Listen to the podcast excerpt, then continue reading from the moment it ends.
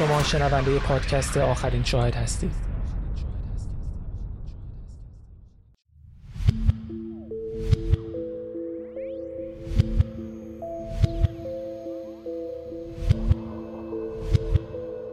جنیفر پن. قسمت چهارم.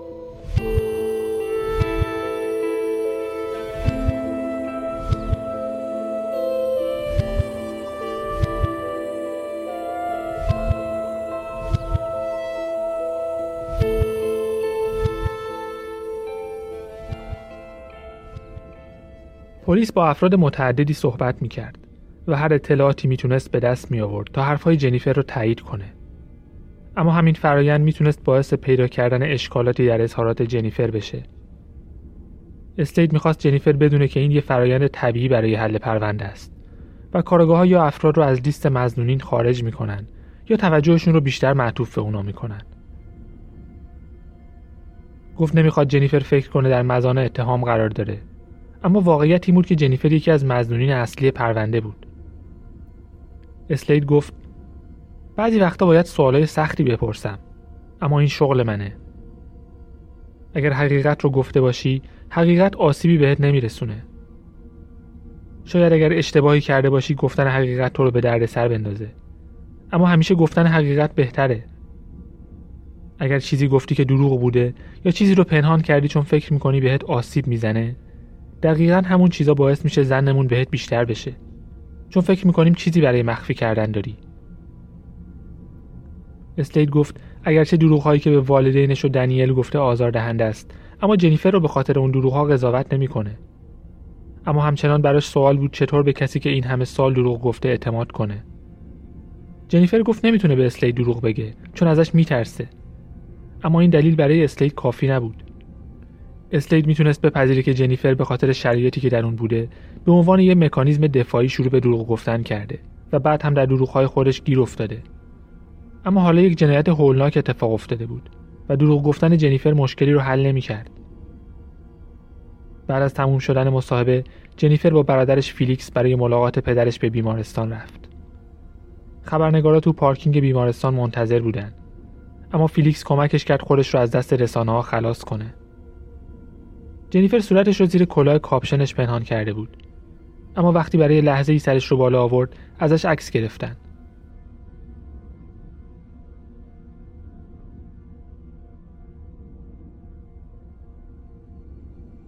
روز بعد هان بعد از سه روز کما هوشیاریش رو به دست آورد. پزشکان نتونسته بودن ترکش های گلوله رو از صورتش بیرون بیارن و شکستگی استخوان گردنش هم به دوران نقاهت طولانی نیاز داشت. اما نقاهت روحی هان زمان بسیار طولانی تری می‌خواست. هان بلا فاصله به یاد آورد که چه اتفاقی افتاده و دوباره از اینکه همسرش رو از دست داده بود شوکه شد. برادرش کنار تخت بیمارستان بود و اتفاقات سه روز گذشته رو براش تعریف کرد. اولین چیزی که گفت این بود که در زمانی که هان در کما بوده پدر بیکا از دنیا رفته. خانواده بیکا معتقد بودن مرگ اون از قصه از دست دادن دخترش بوده. بعد درباره اینکه جنیفر پول خود قرض گرفته و از تلفن عمومی تماس گرفته گفت و اینکه وانمود کرده باتری تلفنش تموم شده. خانواده جنیفر می‌دونستن داره دروغ میگه و باتری تلفنش تموم نشده. بعد از اینکه هان و برادرش صحبت کوتاهی با هم داشتن کارگاه ها با هان مصاحبه کردن. جنیفر تا تموم شدن مصاحبه کارگاه ها اجازه ورود به اتاق یا صحبت با پدرش رو نداشت. کارگاه مارکو ناپولیونی و دیوید مکدانل وارد اتاق شدن و هان رو در حالتی که به زور می‌تونست صحبت کنه و ماسک اکسیژن بهش وصل بود روی تخت دیدن. صورتش متورم شده بود. هان خاطرات آزاردهنده‌ای که از شب حمله در ذهنش حک شده بود تعریف کرد. یارش میومد که وقتی یکی از مردها جنیفر رو با خودش می‌برد دید که جنیفر یواشکی باهاش حرف می‌زنه. مثل یه دوست. گفت زمانی که هان و بیکار روی زمین بودن و با اسلحه تهدید می‌شدن دست های جنیفر بسته نشده بود. و جنیفر خیلی راحت تو خونه راه می‌رفت. درباره رفتارهای عجیب جنیفر، گذشتش و دروغ گفتنش حرف زد. کارگاه ها می‌دونستن هان فکر می‌کنه دخترش چیزی رو مخفی می‌کنه. هان تو چشمشون نگاه کرد و گفت از تاکتیک های پلیسیتون استفاده کنید تا بفهمید کار کی بوده. گفت نمی‌خواد دخترش رو ببینه و به جنیفر اجازه ندادن به ملاقاتش بره.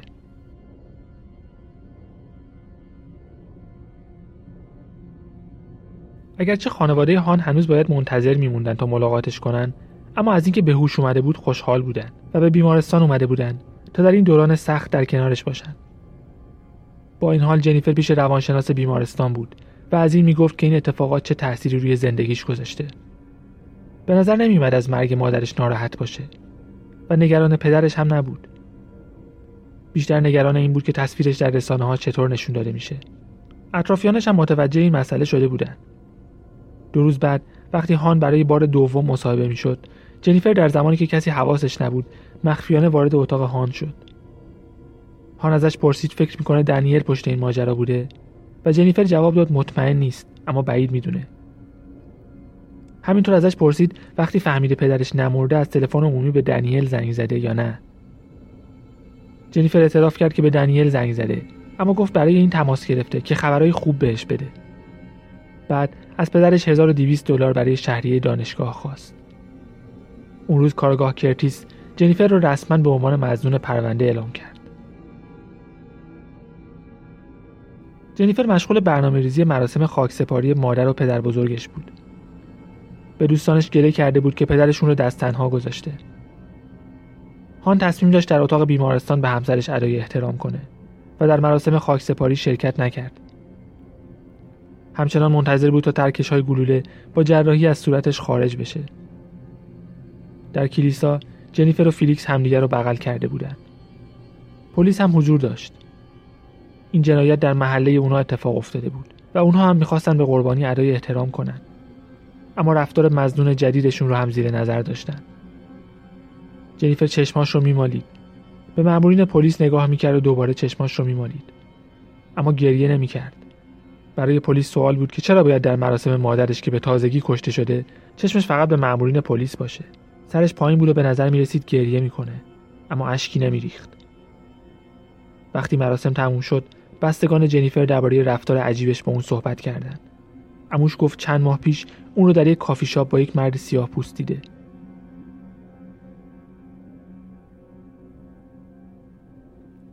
جنیفر یک هفته و نیم بعد از آخرین اظهاراتش در روز دوشنبه 22 نوامبر دوباره برای بازجویی فراخونده شد. این بار کاراگاه ویلیام گیتس باهاش مصاحبه می‌کرد. بهش گفت می‌تونه درخواست وکیل کنه اما بازداشت نیست. لحنش با دو مصاحبه قبلی فرق داشت. رسمی تر بود. گیتس سوالات شخصی زیادی از جنیفر پرسید. درباره دوستانش، تفریحاتش و خودش و همینطور نحوه برخورد والدینش. جنیفر تعریف کرد که والدینش چه انتظاراتی ازش داشتن. اینکه تو مدرسه اون رو با دیگران مقایسه می‌کردن و می‌گفتن باید شبیه اونا باشه. گفت هیچ وقت تنبیه بدنی در کار نبوده. احساس می‌کرد اونقدر که والدینش فکر می‌کنن باهوش نیست و براش خیلی سخت بود که انتظاراتشون رو برآورده کنه. انتظارات هان و بیکا به قدری بالا بود که فقط افراد معدودی می‌تونستن بهش برسن. درباره دنیل هم صحبت کرد. مشخص بود که خودش هم درست نمی‌دونه رابطش با دنیل چیه.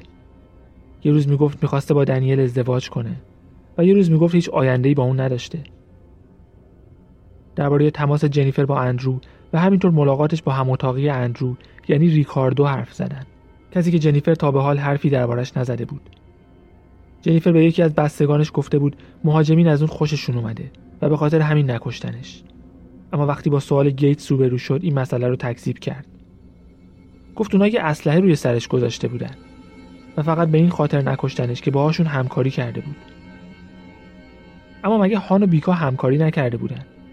اونا پول زیادی تو خونه نداشتن و هر چیزی که داشتن رو هم به مهاجمین گفتن. جنیفر هم یادش نمیومد که والدینش کجا همکاری نکردن و اینکه چرا دستهای جنیفر رو بسته بودن. اما دستهای والدینش رو نه. ضمن اینکه منطقی به نظر نمی‌رسید یه شاهد رو زنده بذارن که مشخصاتشون رو لو بده. گیتس به مصاحبه قبلی جنیفر استناد می‌کرد تا مسائلی رو روشن کنه. ازش سوالات با جزئیات بیشتری می‌پرسید. سوالاتی که قبلا کسی نپرسیده بود.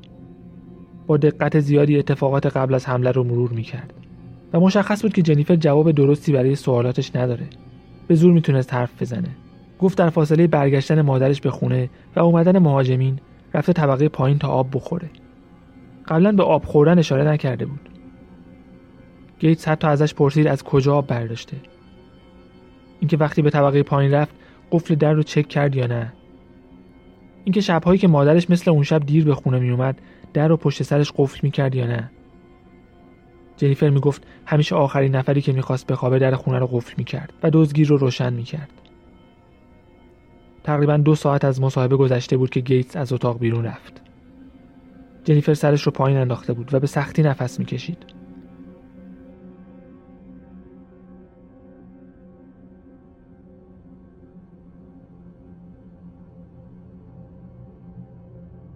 وقتی کارگاه گیتس به اتاق برگشت اخبار جدیدی داشت.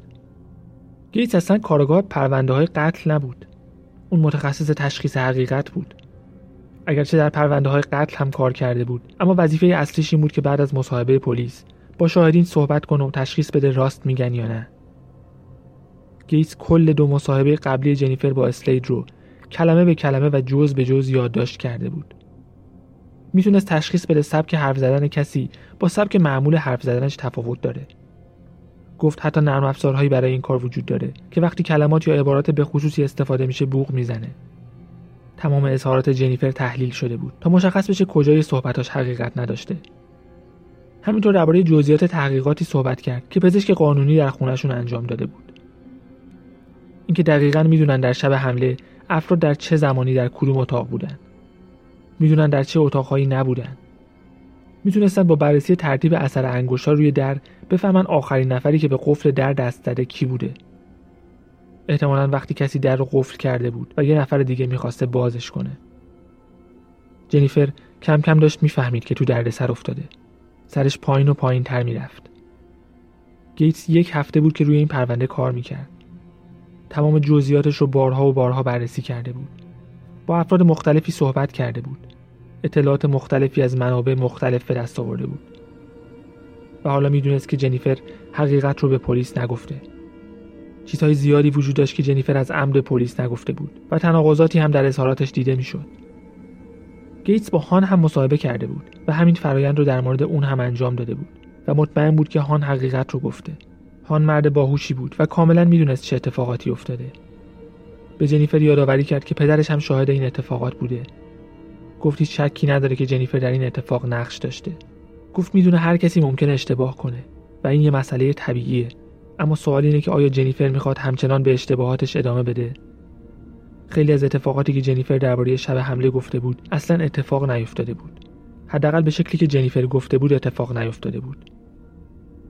با وجود اینکه جنیفر زیر بار نمی‌رفت گیتس روی حرفش اصرار داشت و می‌گفت الان فقط سوال اینه که چه افراد دیگه در این اتفاق نقش داشتن. اینکه دقیقا چه اتفاقی افتاده. جنیفر هفت سال بود که همیشه فقط بخشی از حقیقت رو می‌گفت و گیت می‌تونست فشاری که باعث شده بود جنیفر دروغ بگه رو درک کنه. فکر می‌کرد دروغ گفتن از درون به جنیفر آسیب می‌زنه. می‌گفت مطمئن جنیفر آدم خوبیه اما در این مورد اشتباه کرده. جنیفر مشخصات غلطی از فرد شماره یک داده بود. کسی که در طبقه بالا پیش جنیفر بود. و گیتس می‌دونست اون شب چنین فردی تو خونه جنیفر نبوده تصاویر دوربین های مدار بسته بررسی شده بود و حالا هم جنیفر و هم پلیس می‌دونستند که سه مرد سیاه پوست خونه رو ترک نکردن. گیتس گفت خیلی از چیزهایی که به پلیس گفتی اتفاق افتاده اتفاق نیفتاده. به اون ترتیبی که گفتی اتفاق نیفتاده. باید یادت باشه که پدرت همونجا بود. این فقط یه بخششه.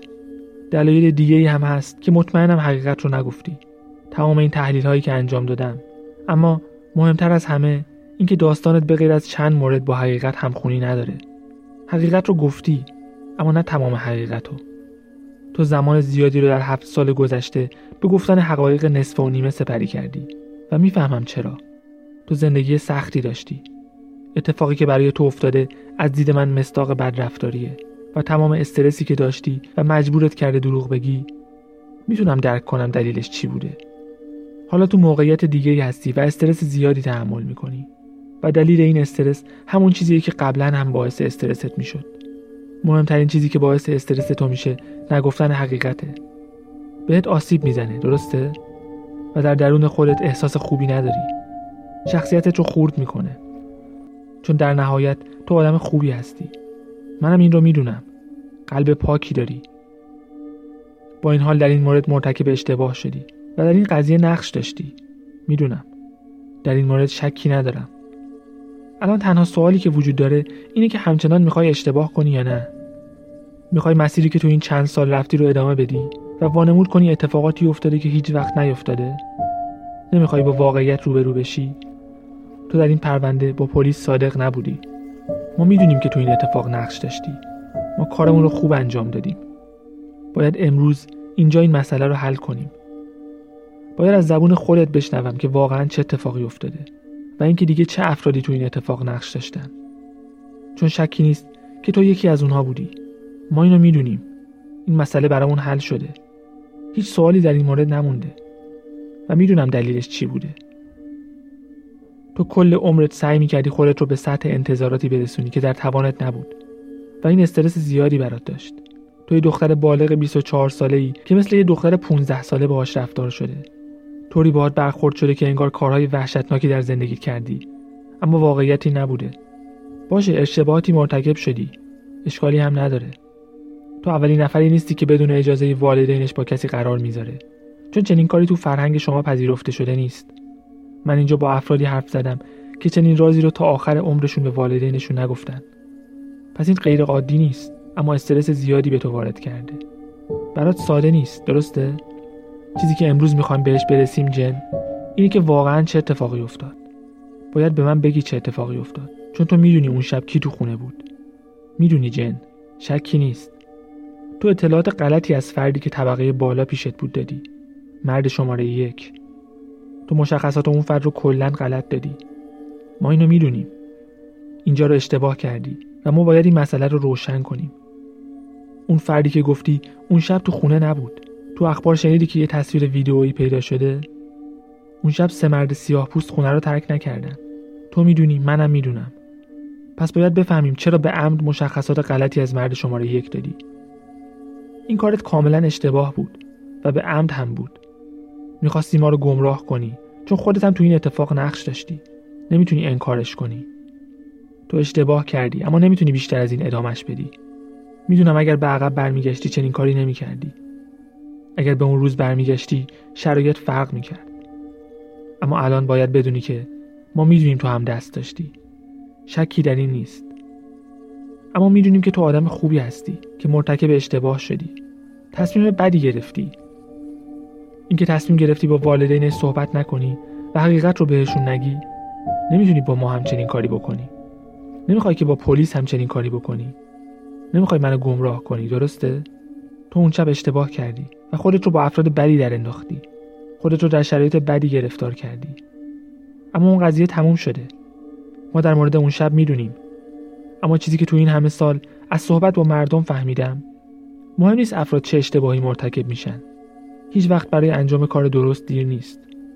تو می‌دونی من هم می‌دونم. و کاری که امروز می‌تونی انجام بدی کار درسته.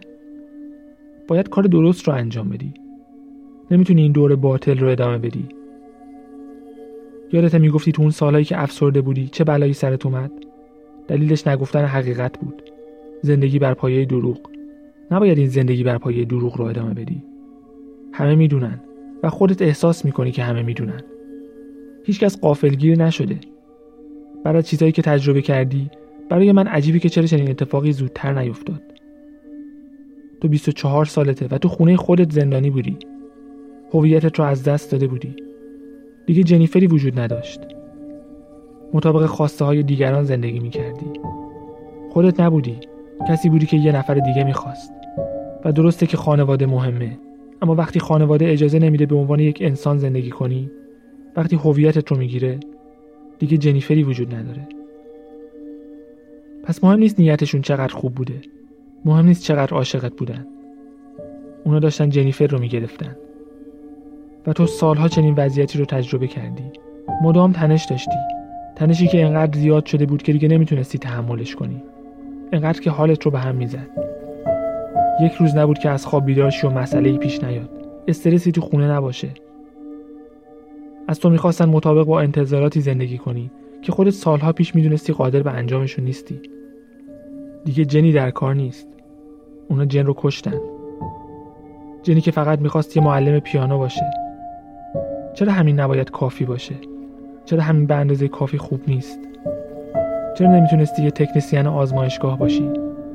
چرا باید حتما پزشک می شدی؟ چرا همیشه باید دنبال یه چیز بزرگتر می رفتی؟ چرا نمی‌تونستی همونطور که خودت می‌خوای زندگی کنی؟ و نتیجه همه اینا اتفاقی بود که هشتم نوامبر افتاد.